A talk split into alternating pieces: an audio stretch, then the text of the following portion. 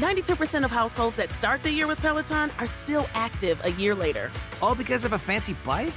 Not just bikes, we also make a rower.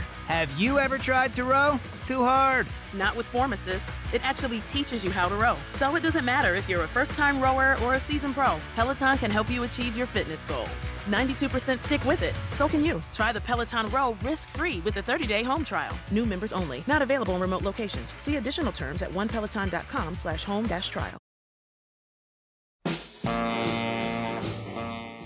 Welcome to Let It Roll, the story of how and why rock and roll happened, with Ed Ward and Nate Wilcox.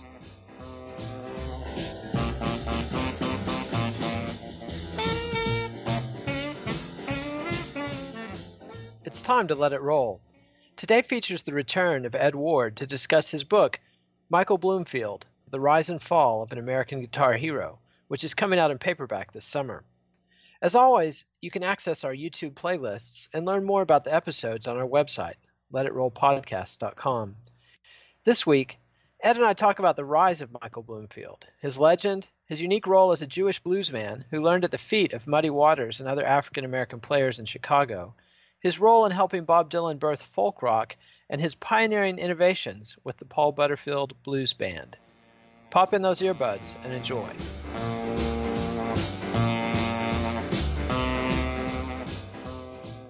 Welcome back to the Let It Roll podcast. I'm your host, Nate Wilcox, and joining us is our original guest, Ed Ward, who's here to talk about his book, Michael Bloomfield The Rise and Fall of an American Guitar Hero. Ed, why does Michael Bloomfield matter? Well, I mean, he was actually the first American, the first white American flashy blues guitarist. And um, although, well, I, that gets into an even more complicated thing. It wasn't just that he was flashy; it was that he was playing real blues with an electric guitar in a time when blues was supposed to be played on acoustic guitars by frail old black men. He sort of challenged a lot of people's preconceptions.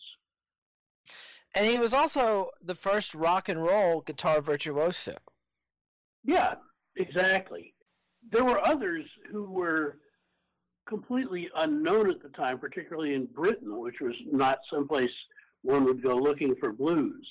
Um, Alexis Korner, of course, was running his uh, his various bands, uh, and and he was uh, he not that he was a great virtuoso, but he attracted people who were.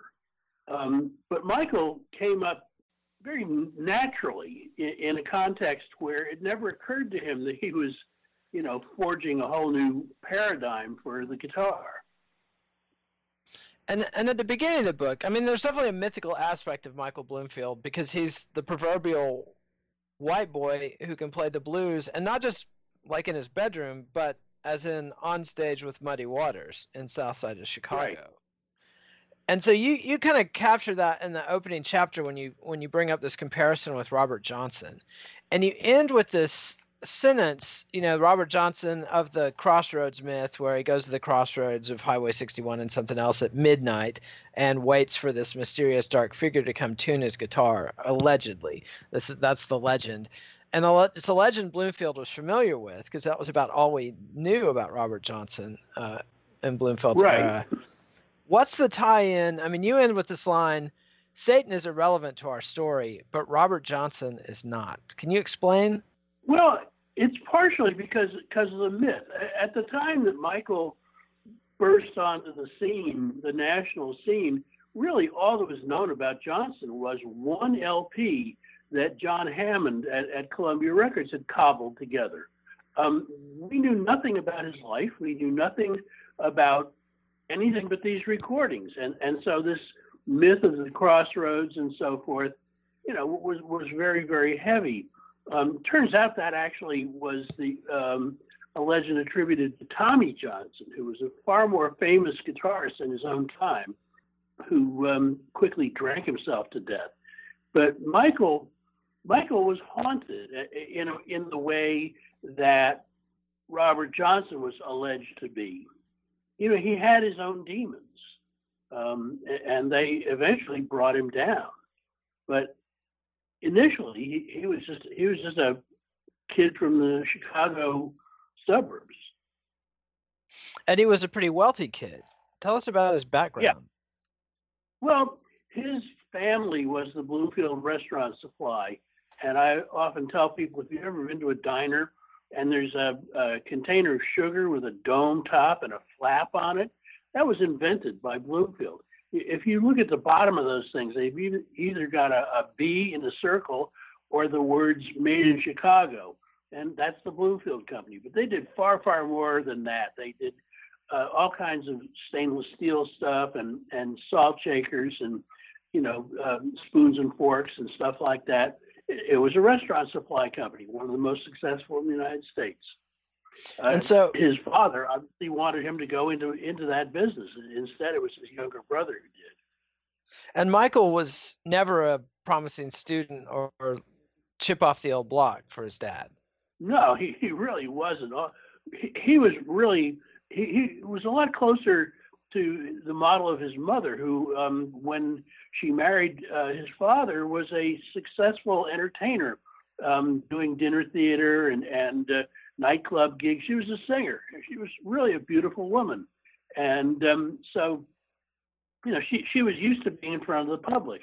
And when she saw that Michael was developing in this way, she really encouraged him, which didn't really please his father very much. I mean, it's a classic conflict between the son and the father. And Michael was precocious musically. Like, not only is he in Yeah. Chicago, which might be the very best place to be an American music fan in that point in time, but he's picking up the guitar at age 12. Right. And like he said, he was really terrible for a year, and then he got good.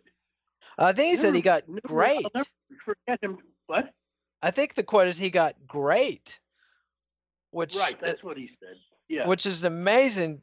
It's very typical of Bloomfield. I mean, he's this character who has enormous self confidence on the one hand, and also a ton of neuroses and self doubts.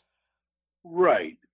Well, it was possible for them to coexist. You know, I- pick up a guitar and say, "I'm I'm going to beat you, Michael," and that will turn him on to doing everything he can to shut you down. I mean, it's a classic thing that they do in the clubs in in uh, Chicago.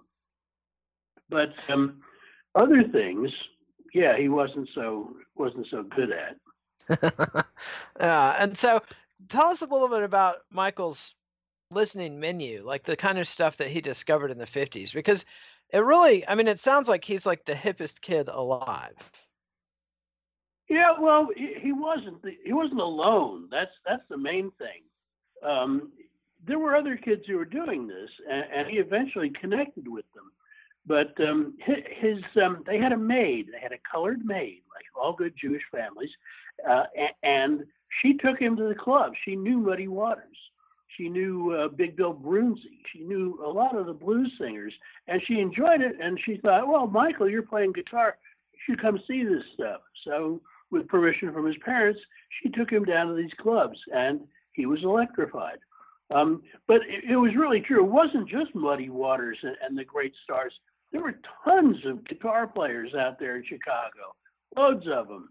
It was no big thing. I imagine if he'd been a country fan, um, Chicago would also have been an excellent place to be because, as well as the black migration, black rural uh, people coming north, there were white rural people coming north. And um, so, had he had that inclination and talent and exposure, you know, that would have been great. The main thing was he, he was like, you know, this young teenager who wanted to be tough. He saw Elvis and he's like, that's what I want to be, man. I want to be tough. And and he saw blues as a way to be tough. You know, instead of beating other kids up with your fists, you beat them up with the guitar. You think you're good? Well, watch this.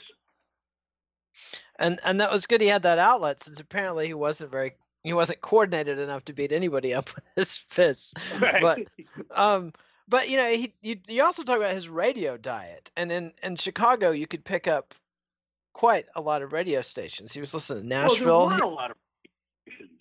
Um, uh, not so many, not so many of the clear channels because there were a lot of a lot of uh, local stations on, on the AM dial, and you can't have them too close together. So I don't think he he unlike you know Bob Dylan up in rural Minnesota, I I don't actually think he was listening to the clear channels, you know, from from Nashville and maybe XCRB um, in in wherever that was in Mexico. He he um, he was paying attention to what was on the the local station. Now a lot of them, uh, their blues programming was only late at night, um, and, during the day they'd they'd have jazz or something you know, th- there were uh, radio stations that were marketing themselves toward black people. A- and um, the Chess Brothers, in fact, owned one. I can't remember the name of it, but um, you know, the, the, radio stations and and the uh, and the uh, record companies, and um, they were all intertwined. And uh, so there was a lot of the stuff on the radio because these people who had moved north to make money had made money and so here they were, ready to advertise to. And so he he's playing and he begins playing in the blues clubs really early, but he's also playing in rock and roll bands on the north side of Chicago and then sneak into the right, south side because that was a way that other well that was something other kids in his school were doing. Um, and um, here he was just wanting to get out and perform. And and uh, he, he he did the talent show at his high school and stuff like that. Um, but it, it wasn't at all unusual. A lot of kids were forming bands around then. You know, they, they heard, you know, Link Wray, um, they heard the Ventures, things like that, and um, they they were ready to go. You know, it was a way to get girls to look at you. But then, when he's 18, he puts down the electric guitar entirely. Right. Well, the, the, the thing that was hipper than, you know, trying to be the Ventures was folk music. And once again, a big source of girls. And um, it was also a, a, a, thing that set you apart as a rebel. And, and he had that instinct all the time to, to rebel. And uh, so, yeah, I mean, the, the folk thing was, was coming up, he, he was eventually going to go to the University of, of Chicago, um, and, and, that was right in the middle of all of it. And it was a big, big folk scene. I mean, I, coming up in the folk scene in New York, I heard about Chicago and what a radical uh, folk scene it was. You know, among other things, they were looking at the local scene, at all the stuff that was in clubs and and some of the in clubs includes a man named Big Joe Williams, who Bloomfield spent a lot of time with and and really encouraged.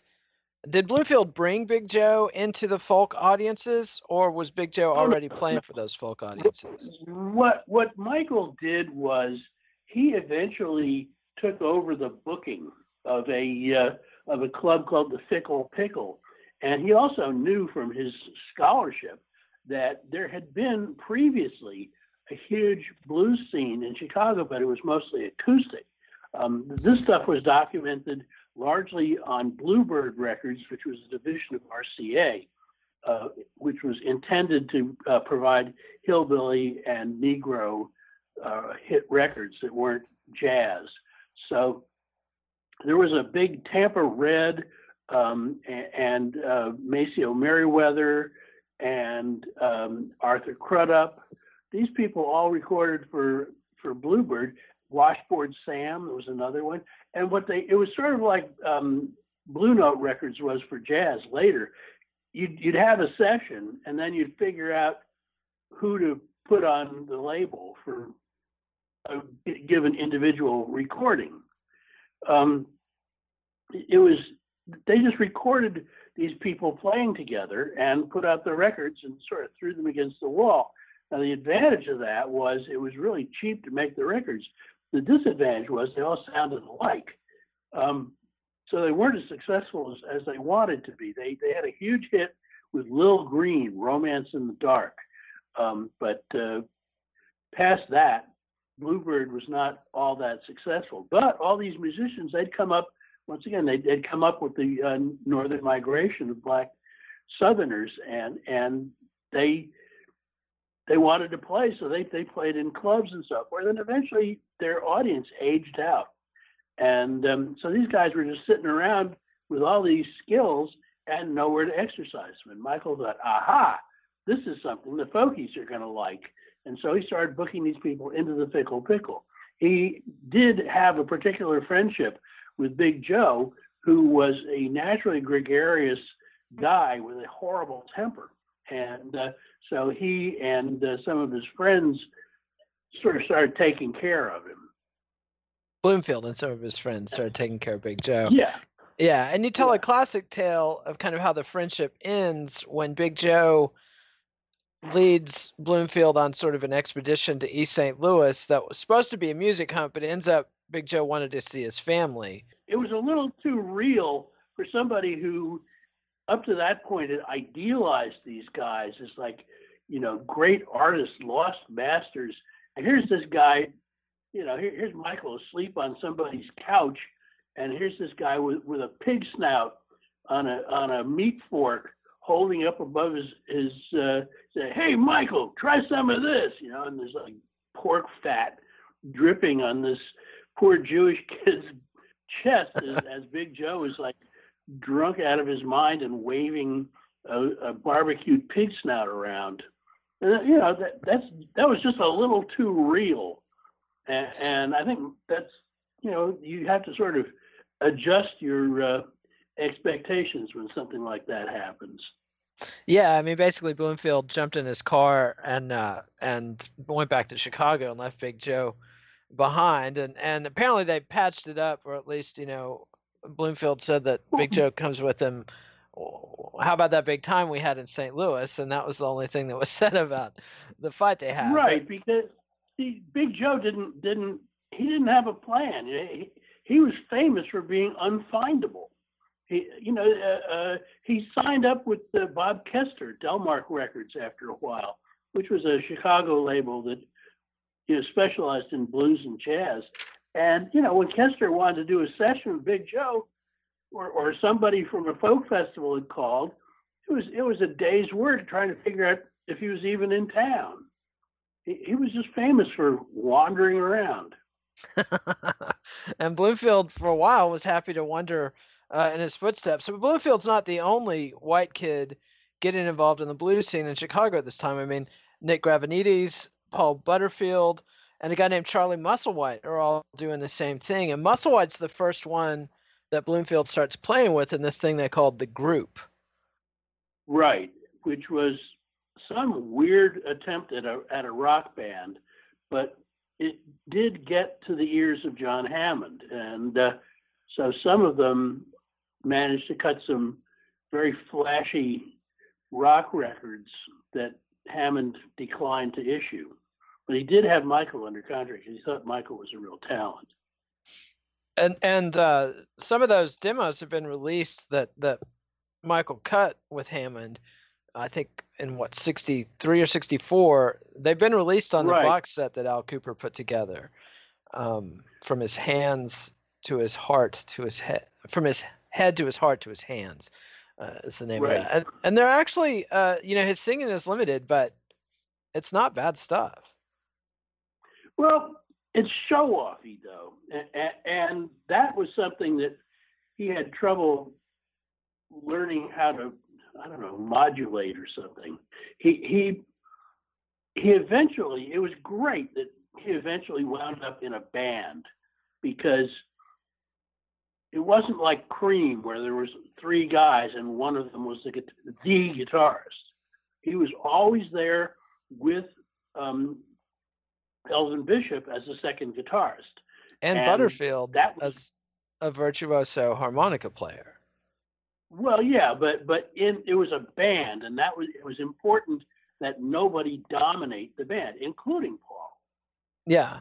And so the Bloomfield is sort of drafted into the but- Paul Butterfield Blues Band. They they were not close. Bloomfield was scared of him. And right. Well, he was he was even rougher than uh, Big Joe in some ways. He's a lawyer's son, but he would just like stomp into a club and go, "Let me play," and these black guys would go, "What?" But he was good enough that once he did you know, they, they had this attitude, oh, let's put this novelty white boy up now. And then they heard him and went, well, he's not actually much of a novelty. He's he's good. Initially, the way they, they felt about Michael, but then they realized that these people, these white guys, had a real feeling for what they were doing, what they were doing, the black people. Yeah, and so they start to take him seriously, but Bloomfield doesn't end up in Butterfield's band until two guys from Elektra Records, Joe Boyd and Paul Rothchild, come to Chicago and hear him jamming with Butterfield. Right. Well, they needed a piano player, and Michael could play blues piano okay, something he'd picked up hanging out in the Fickle Pickle and, and working with these Bluebird, Bluebird recording artists, former Bluebird artists. And, and so that's where he was. They did a whole album with him on piano, which Elektra rejected. And that's the one that's and been released as the Lost Butterfield Sessions, right? Right. Uh, so all the lead guitar you hear on there is Elvin Bishop. Uh, it was easy enough to to find a keyboard player, um, but not easy enough to find guitar players with the fluidity and the ability to blend in with the rest of the band that Michael had. Yeah, there's an enormous leap um, from those tracks to the first Paul Butterfield blues album, but they spent almost two years trying to record the Butterfield band. They tried to record in the studio, then they recorded them live at the Cafe Au Go Go. And uh, do you have any insight into what the issues were that they they were never happy with what they were getting? No, I really don't. I, I mean, I I should one of these days ask Joe Boyd about that. They were well. I, we can hear that they weren't very good, then our our context is having heard what came later. Um, I, some of it may have been that they knew that there would be a lot of negative reaction from um, the um, the folkies because this did come out of the University of Chicago hoot night um, scenes, and and uh, although very few of the members of the Butterfield band were actual students, it was because it was Chicago. You know, they it had to be as good as Chicago blues, and it wasn't yet. Yeah, and and I mean in Chicago, to my understanding, was sort of unique in the folk scenes in that they had direct access to electric blues played by authentic people like Muddy Waters and Big Joe Williams um, and Howlin' Wolf and others who had made the migration from Mississippi to Chicago and switched to electric instruments so that the kids in Chicago knew that electric blues was legit. Well, you know, you could go down the street and hear it. Big Joe, by the way, was not an electric player. Yeah, yeah, that's my bad. He, he had a he had a pickup uh, on his nine string guitar, but um, that was just for playing in bars. It, it he wasn't he wasn't doing the same sort of thing that Muddy was doing with sustain and stuff like that. He wasn't uh, doing the kind of stuff that Otis Rush and Magic Sam were doing uh, as far as the younger players. Um, it, it, was a completely different thing. But yeah, I mean, there was Sonny Boy Williamson and, and um, Little Walter uh, for harmonica. There was Muddy Waters um, and Howlin' Wolf for guitar, and also Wolf did some harmonica. You know, and that was just Chess Records. There were bunches of other labels out there, um, and um, in Chicago, and they got played on the radio. And and actually, some of those labels were so small that they never got past Chicago uh, or past the like number two or three blues station in Chicago. Uh, so record collectors go nuts for that. But you know, you could hear blues anytime you wanted to. Uh, well, uh, especially on weekends, go down to the uh, Maxwell Street Market, which was a sort of open air flea market with an emphasis on the fleas. You could get anything down there, usually broken and real junk. But it was also a place where poor people shopped, and there were, you know, players out there who um, playing electric blues in the street. because they knew they could get tips from these people who were shopping at the at the Maxwell Street Market. Yeah, so, so you know it's pretty hard to you know you drive down the street and there'd be a blues record shop blasting through one of those awful metal speaker horns into the street. Yeah, and so Bloomfield and Butterfield didn't have any idea how heretical they were being by playing electric blues as white kids. No. You know, you get Washboard Sam at the Fickle Pickle, you could get Howlin' Wolf at, at some club, you know, it was it was all one thing to them because it was that was their environment. You know, it, it would be like I don't know, jazz musicians in New York dime a dozen. Most of them really good. And and speaking of musicians from New York, around this time Bloomfield or a little earlier meets a New York musician, Bob Dylan, who comes to Chicago to play. And Bloomfield, you tell the story of Bloomfield's initial impression of him was he wasn't that good of a guitarist, and I'm going to go up there and cut him and show him how to play blues. What happened when they when they met? Well, Dylan charmed him. He he he knew he wasn't a good guitar player. I mean, good lord, he was from New York. He he, he was around Dave Van Ronk, who was a really really excellent finger picking folk guitarist. Um, so Dylan knew about that that shortcoming, but they talked. They're, they're both really smart guys, and they had this long conversation. And, and Bloomfield walked away like, "Well, gee, you know, he, he's not as bad as I thought he was." You know, he he probably conceived him coming from New York. You know, the the next big thing out of New York is this. You know, once again, wise ass Jewish kid. Um, but of course, Michael's antenna were up, and of course he wanted to go into battle with this guy, but the guy wasn't doing that. It, it was it was like you know some sort of martial art where you just sidestep, and then once they got past that, they turned out to really like each other. You know, a good move for both of them. Uh, yeah, as it turns out, and so that they they end up hanging out for hours. And then when Bloomfield finally sees Dylan play, he's blown away at Dylan's ability to command attention.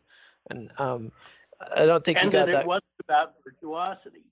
Yeah, that it was about the the songs. You could, you could be a, a fairly basic player in purely musical terms and still be damned effective. Yes, and that's sort of a lesson that Dylan imposes on Bloomfield when he gives him a call in 1965 and says, "Hey, I'm going to cut some records and I'd like you to play." But he says, Yeah, "I uh, don't want any of that BB King shit." Yeah, well, that, that was what he said when he got when Michael got to the studio. But I mean, Michael was just amazed that you know Dylan even knew how to find him. It wasn't that hard. I mean, Dylan's manager Albert Grossman was from Chicago, from the folk scene, uh, ran folk clubs, so naturally he knew how to get a hold of uh, Bloomfield. But you know, Michael was pleased. Oh, look, somebody wants me to play on his record. And you know, by that time, Dylan was a star, so this was like a real opportunity. Yeah, and and so Bloomfield, Dylan picks up Bloomfield at the train station in New York City and takes him out to Woodstock. And what's the scene like uh, that Bloomfield discovers around Dylan at this point? Well, there were a lot of hangers on, a lot, a lot of odd people, but it was also uh, Grossman who who was basically all there was to Woodstock at that point. Um, th- there were people who had had moved up there from New York City, Happy and Artie Traum being a, a great example of that. But um, basically, it was just a, a quiet place close enough to New York City that was easy enough to get into the big city if you had to. But it was also a place where you could relax and work on stuff. And and Dylan has surrounded himself like hangers on. Bobby Neuwirth. It's hard to describe him as just a hanger on. I mean, he was also basically Dylan's enforcer. I mean, uh, verbally mostly, but they had built this incredibly intimidating uh, machine, uh, Dylan and Neuwirth, and were you know Bloomfield watches them shred uh, Eric Ochs and David Blue with this approach. My, wait, you, you do you mean um, Phil Ochs? Yeah, Phil Ochs. I'm sorry. And uh, yeah, I was and confused David- Eric Andersen. AKA David Cohen, yeah. Yeah, I, I mean, there there was this this kind of one-upsmanship that that Michael really was not impressed or or um, involved with. That was, you know, Dylan's trip. That wasn't for him. yeah, but he's unintimidated. And so over the course of three days, Dylan shows him the new material, which in 1965 nobody had heard anything like like a Rolling Stone. Right. And Bloomfield himself says he doesn't know didn't know what to make of it, that he'd never heard anything like this. And then when he gets the brief not to play any of that BB King shit, but to play like Roger McGuinn, he's got to modify his style. He does end up on Tombstone don't Blues. I think he was told to play like Roger McGuinn at all. Yeah, I think he, uh, Dylan was just saying, I don't want standard pre-cut blues phrasing on here. I want virtuoso rock and roll guitar, which is why I picked you.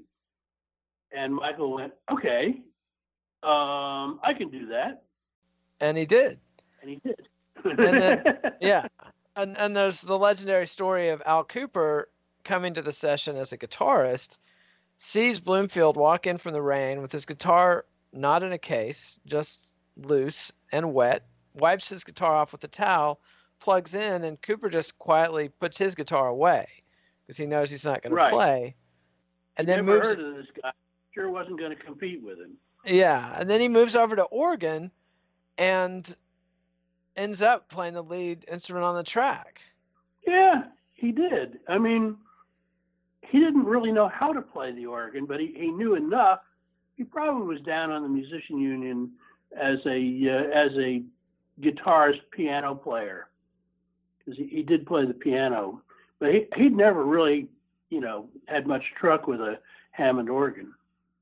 But yeah, well, that's partially the mix too. I mean, Yeah, and and you know, it's mysterious as to why Tom Wilson was fired after the recording of Like Rolling Stone. He'd been producing Dylan all the way through his career up to that point, and you know, captures the Like a Rolling Stone takes, but might not have even mixed it. Bob Johnston's brought in to finish the rest of the album, and you know, all we know is that Wilson at first didn't want to feature Kooper because he was like, "That's that guy's not an organ player." But Dylan insisted. Well, there's a couple of things here. Uh, Wilson was a really prickly character. He was apparently quite difficult to get along with. Everybody wanted to because he was black, and it was it was great, you know, to have this hip Negro producer at Columbia. Now, once you were a, a um, an official producer at Columbia, that you worked for the company, and um, so I don't know. There might have been something that went on at the session, but the the really important thing I think was that there was a hiatus because they cut like a Rolling Stone, and then everybody went to uh, Newport, Newport Folk Festival, and and doing all that. And when they finally reconvened in New York, Wilson was gone. He may have even been. I'm trying to remember what he did next, because oh, I know he did Dion. He did that album on Dion that was only released last year. Huh. Really good folk rock record.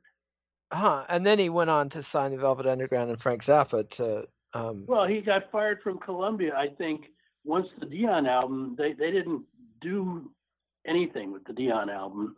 And, and uh, so, yeah, I mean, here was a hip Negro rock producer at Liberty, and, and uh, definitely Verve, which was a jazz label, wanted in on the rock market because they'd missed it with uh, Ricky Nelson all those years ago.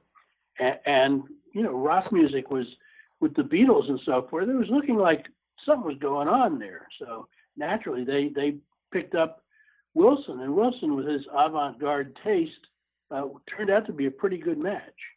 yeah. But back to Dylan and Bloomfield. So this break to go to Newport, is that the weekend that the Butterfield Blues Band played there? Yeah, And Dylan goes electric. Or Dylan goes electric the next year, right? After the song's out? no, no, no, no, No? It's the same No. year.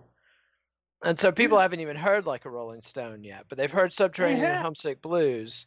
And They have. and They they put they put that out immediately, ah, okay. and it went it went to number one, which is why this whole myth that the Fokies hated the uh, thought of Dylan going electric. Well, some of them did, but it was the number one song in the country. It wasn't like it was a huge surprise. Yeah, yeah. And so they they the Butterfield band goes to Newport. They play a Friday night show. Then Dylan arrives and starts calling people in to rehearse. Right. But he, he the first person he calls is Bloomfield because he knows the Butterfield band's up there. And so Bloomfield was the guy who put the band together. And he basically just took the Butterfield Blues Band team over there. And And Barry starts- Goldberg. Yes, his friend Barry Goldberg will show up. And Al Kooper shows up then. Yeah. somehow for the show. But actually, we should probably go back because the Friday night performance of the Butterfield Blues Band is also part of the legend of the Newport Festival because Alan Lomax gave them a pretty cutting introduction, and Albert Grossman Right. did not care for this. Well, Lomax was was like revered by the authentic folkies. So there, this was the big divide in the in the folk music world in those days. Half of it was authenticity, which is your old black man in overalls playing an acoustic guitar, um, or you know a hillbilly playing a banjo and acoustic guitar, fiddle. That was that was authentic folk music. There was commercial folk music like Peter, Paul, and Mary, um, who were huge. So this was the divide, and somehow, because of the electric instruments, um, the Butterfield band was perceived as being commercial, where, whereas what they were playing was so uncommercial it was ridiculous. They were they were playing stuff that they heard in the streets, um, some of which was written for them by people like Nick Gravenites. I mean, the Born in Chicago, that fantastic lead track on their first album, you know, that, that's true. That's Nick's actual story. So, yeah, I mean, you weren't supposed to play electric blues. And I remember reading the um, letters column in Sing Out, which was the, the Rolling Stone of, of authentic folkydom, uh, which also tried to, well, because of their political leanings, they, they were very friendly to the singer songwriters, um, including Bob Dylan. A- and uh, the, the letters column, somebody wrote in and said, you know, I don't know if you realize this, but Chuck Berry is, is a blues man. He plays an electric guitar, but he also plays Chicago blues, not just the pop music we know him for. A- And so this is something to think about. And, you know, I was like 10 years old or something. I thought, yeah, sure, that makes sense. But that was really a controversial statement. I, I, I should go back and find that letter somewhere because I'd like to know who wrote it. Um, they were right. And from there, it was just a short step to the Rolling Stones. which was already going on in England, but not, and it was blowing away the commercial rock world in America. But the folkies were not viewing that stuff as authentic at all, or if anything. It wasn't even blowing away the the. Uh, I mean, I guess I'm trying to remember what their first hit here Well, the was. but Stones had multiple top 20 hits by this point in 1965. They went number nine with No. um, the last No. time. Yeah, they went num- Nope. the last time went to number nine on the American pop charts in 1965. And uh, Heart of Stone had been in the top 20. Time is on my side was 24, I want to say. Hang on, hang on. I've got the big book of charts. You don't want to argue with me about Stones trivia. Okay, you're you're right. Yeah, You're yeah. right. And Satisfaction was even Yeah, that was the hit of Uh, the really- summer. So. right. It was in June. Yeah, and that was the song of the year. So, um, Because it was But- a protest song it was a rock and roll song. yeah, but the Folkies were not. They viewed that as the pop world, right? They that wasn't of concern to them. That the Stones weren't showing up Yeah, at Newport. No, they weren't. And if they had been, they would have been beaten up. But Butterfield is showing up. And now, was their album out yet, or had it just been cut? I, I think it had just. It, oh no, it, it was it was coming. It, they cut that after Newport. The chronology drove me nuts doing this book, um, and I got it wrong the first time. It, it was like a Rolling Stone, Newport, then back to New York to um, do rest of Highway 61, and then get the Butter Band together for the Butters with um, Bloomfield album. I mean, I don't think anybody slept for about four or five weeks in there, but it was all done, and I'm I'm fairly sure that the uh, that the Butterfield album came out in the early fall. It wasn't, you know, back in those days, you only had a couple of tracks, and mixing wasn't a, a really big deal. You had to get it right the first time. So um, it was a really huge period of creativity on those lines. Yeah, and and And uh, and Bloomfield has the opportunity to stay with Dylan, and he encourages the other players on the gig to stay with Dylan, and is telling him how big he's going to be, but he doesn't want any part of that. no, he he was he knew very well that he was a blues player, and he'd also had enough history with the Butter Band that he saw that as as something he could do with some success. It is something he could tour with, people he could get along with. I'm pretty sure he didn't want to be hanging around a lot with the likes of, of Victor Maymudes and and uh, uh, Bobby, Bobby- Neuwirth.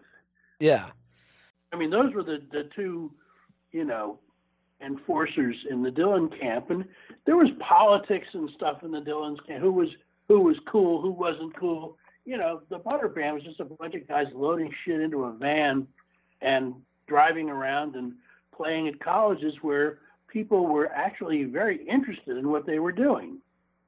yeah, and you talk about the an, is there an early version of uh, Born in Chicago that was put on the compilation album that sold two hundred thousand copies? Yeah, That's that's a big splash in the folk scene. I mean, yeah. Uh, But uh, the Blues Project was it the Blues Project, the Electric Blues, Pro- or, or was it the um, I think the Blues Project's on the album, and so is, there's one that's got No. early Lovin' Spoonful as well. Oh, okay. So, so that's the. Uh, I'm trying to remember the name of the thing. It, it's a compilation. Uh, it also has um, the Powerhouse, which was an early Clapton thing. there's there's a whole nexus and i came across an interview the other day i hadn't realized this and i was going to throw this at you as a curveball but did you realize that dylan had actually rehearsed with eric clapton and mayall's blues breakers a few months before he cut like a rolling stone or it might have just been weeks I've never heard that story. i, I found it online Where would he have done that? he did it in england when he was on the tour that was filmed for don't look back and he, he, Got it. ca- Okay. he called them down and t- and you know whatever they were working on it didn't it didn't produce anything but that sort of made me wonder if that wasn't the source of don't do any bb king shit if he hadn't tried to play with eric clapton and realized that that's pure good, good question. blues I've, guitar I've wasn't never heard this story before, and I, I do know that he was hanging out with Alan Price from the Animals because there's a uh, an outtake reel from Don't Look Back that has a really hilarious scene of Alan Price taking Dylan to shop for clothes, and, and in the middle of uh, a woman and her young daughter enter this clothing shop, and they're horrified, horrified. I mean, if Godzilla had been standing in front of them, they couldn't have been more horrified. It's really worth watching. huh yeah so yeah may 12th 1965 in london was when um they tried to cut a session with the blues breakers but and I want to I want to talk about the Blues Breakers a little bit because Clapton has had some records out with the Yardbirds. He was on the Five Live Yardbirds album. He was on a few flop singles. Good Morning Little Schoolgirl. He was on their one hit for Your Love, but then quit immediately. And that's all Americans knew about Eric Clapton. Basically nothing because Jeff Beck replaced him as far as Americans knew. But he's playing with John back, Mayall. Back in those nobody knew if it wasn't John, Paul, George, or Ringo, or the Five Rolling Stones. Nobody knew the name of anybody in these bands. There was Herman, and who knows who the Hermits were. There was Dave Clark, and who knew who the other four guys were. They just didn't know. nobody in America knew about Eric Clapton. Somehow Dylan did, I guess, from being in England and getting hip. But it might have been Alan Price who told him. Yeah, it, it could very well have been. And uh, and of course he was hanging out with Brian Jones and all kinds of other English rock stars at the time, although they were smart enough to stay away from the cameras when Pennebaker was around making the doc. But Clapton and Bloomfield have pretty parallel careers for a while. Bloomfield gets the big jump by being on like a Rolling Stone, but then the first Paul Butterfield album comes out in the fall of 65.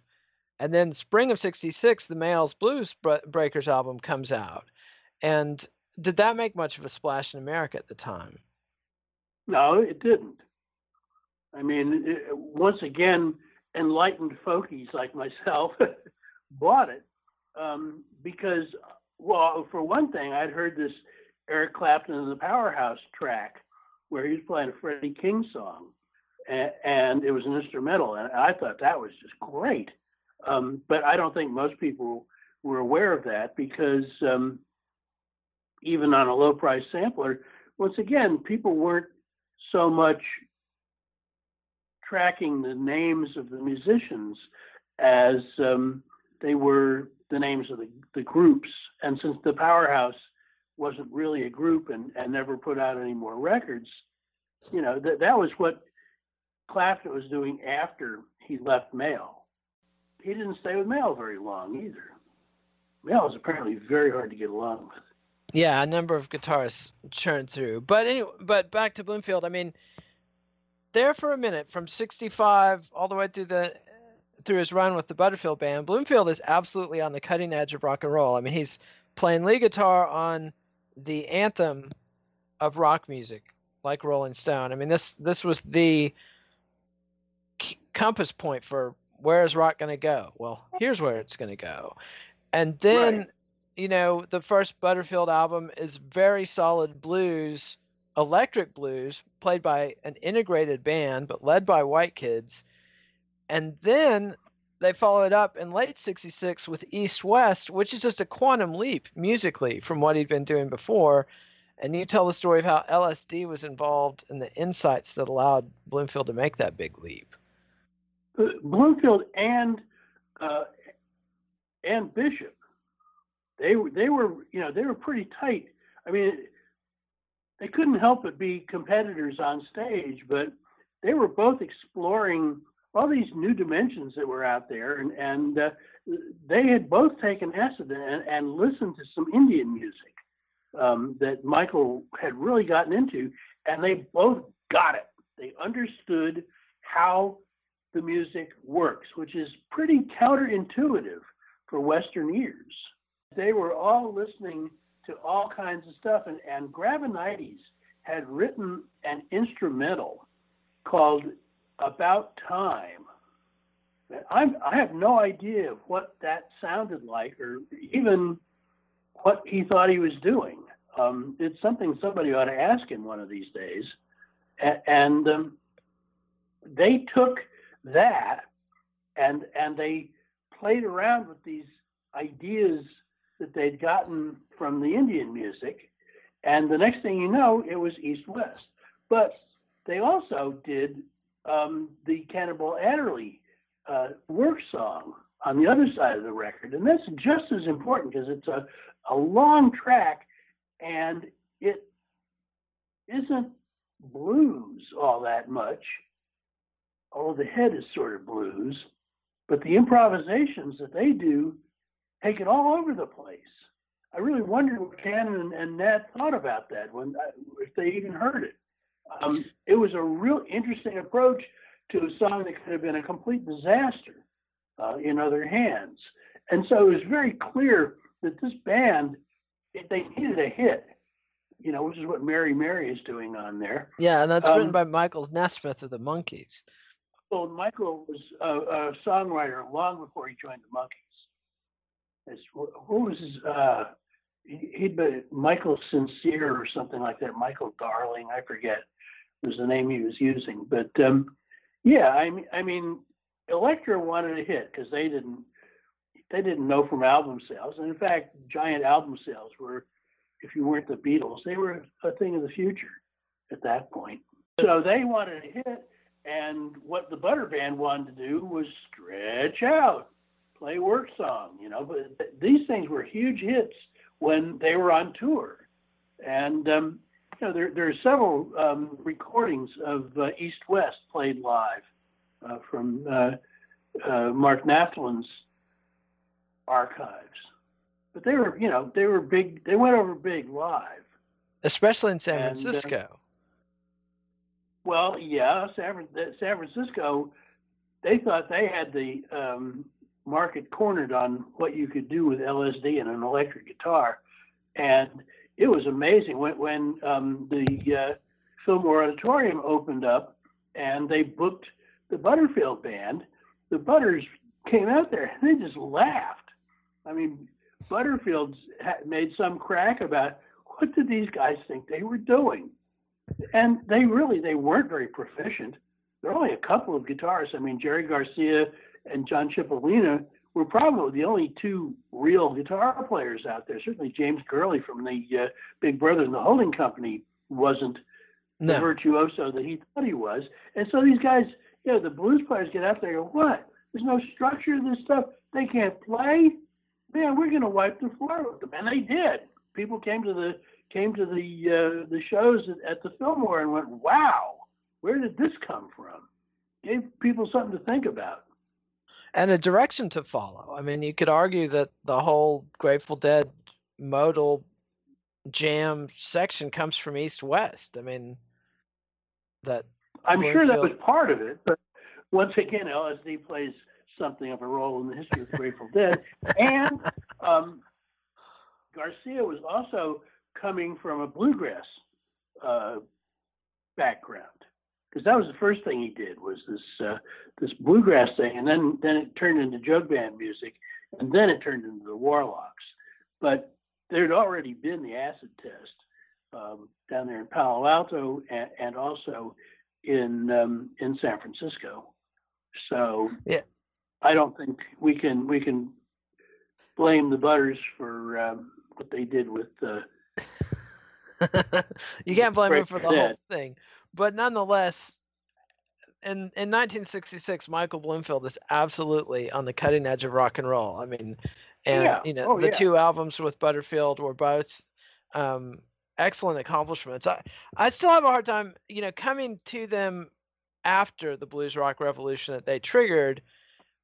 uh, You know, it's kind of hard to see what was so special about them. You know, as a kid coming back into it from the 80s. East West was obviously unique, but the Butterfield, the first Butterfield album, I think it's hard to recapture the impact it had on the scene in 65. Right, But I, it's one of those seismic events.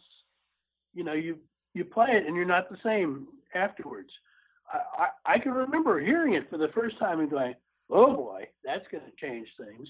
And then I went to see them at, I believe, Carnegie Hall, and it was like, "Okay, this is it. There's really something here." I I, I could I thought it was really important that Michael had his back to the audience the whole time, crouching down and, and playing next to his amplifier. That was a, about the first thing I asked him about when I finally met him. I said, you know, why did you do that? He said, oh, my amp was all fucked up. It was the only way I could get it to sound right. Oh, so that's not a mystery of the electric guitar? Oh, geez, I thought it was.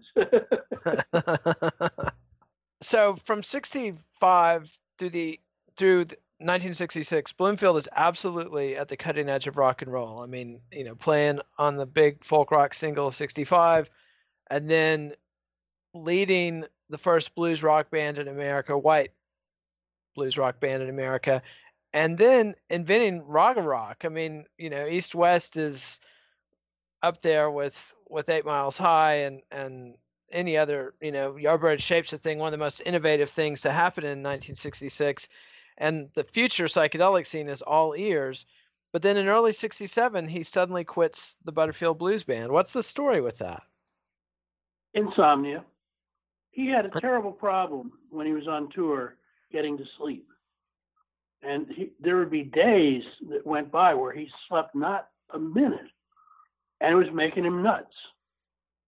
So, you know, it was also the fact that as good as they were, they weren't getting paid like good good musicians. Yeah, they they hadn't had a single, and they weren't playing. They they're the the Fillmore scene. Fillmore was ahead of its time a little bit, and the bigger yeah, the big and, ballroom and no, scene nobody had there was making money. The only people who were making money were the Grateful Dead because they went out and toured relentlessly. But you know, the none of the quote unquote stars uh, from the from the original San Francisco scene were making anything. You know, they they didn't have record labels, they didn't have record contracts. I mean, they didn't have hit records because they tended to play for seven or eight minutes per tune, and Elektra wasn't making any money off of Butterfield. They they had Judy Collins to uh, bring in the the dough, and they thought maybe that would be the way to go. You know, folk rock. Up to this point, though, even with quitting Butterfield, he's still keeping pace with Eric Clapton, maybe a little bit behind because Clapton quit Mayall and then forms the Cream, which hasn't hit America yet uh, in early '67. And Butterfield conceives of he has a very big vision for his next band, and, and let's tease that a little bit because we're going to talk about that on the next episode. What was his vision for an American music band? Butterfield. Yeah, Bloomfield. Bloomfield. Bloomfield. Bloomfield. Yeah. Well, Bloom, Michael had never been a blues purist, obviously, or else he couldn't have obeyed Dylan on the um, like a Rolling Stone session. He also listened to country music. He listened to folk music. He listened to a lot of stuff, and he had this idea of a band that would encompass all American music, an American music band, and um, he thought that would be what he wanted to do. He wanted to add horns. He, he wanted to have uh, a couple of vocalists. He, he just had this vision of, of a band that would synthesize American music uh, in a way that the public would respond to. So putting that together was not easy, but he, the original guy he went to was his old pal Nick Gravenites, and um, fortunately, Nick has always been a really solid guy, and uh, so he helped put this band together, and uh, that became the uh, Electric Flag. and we'll talk about that and the Super Sessions with Al Kooper and the long, sad decline and fall of Michael Bloomfield in part two of our series about Ed's book on Michael Bloomfield, which comes out in paperback this summer, summer of 2018, July of 2018. So thank you, Ed, and and we'll Yeah. be back very soon to talk about the rest of Michael Bloomfield's life. This is Nate Wilcox for Let It Roll.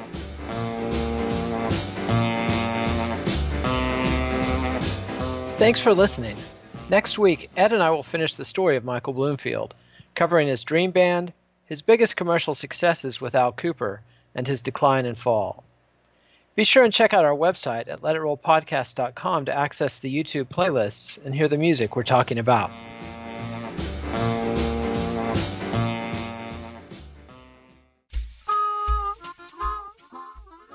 Ed Ward's Michael Bloomfield, The Rise and Fall of an American Guitar Hero, is available from Chicago Review Press, wherever fine books are sold.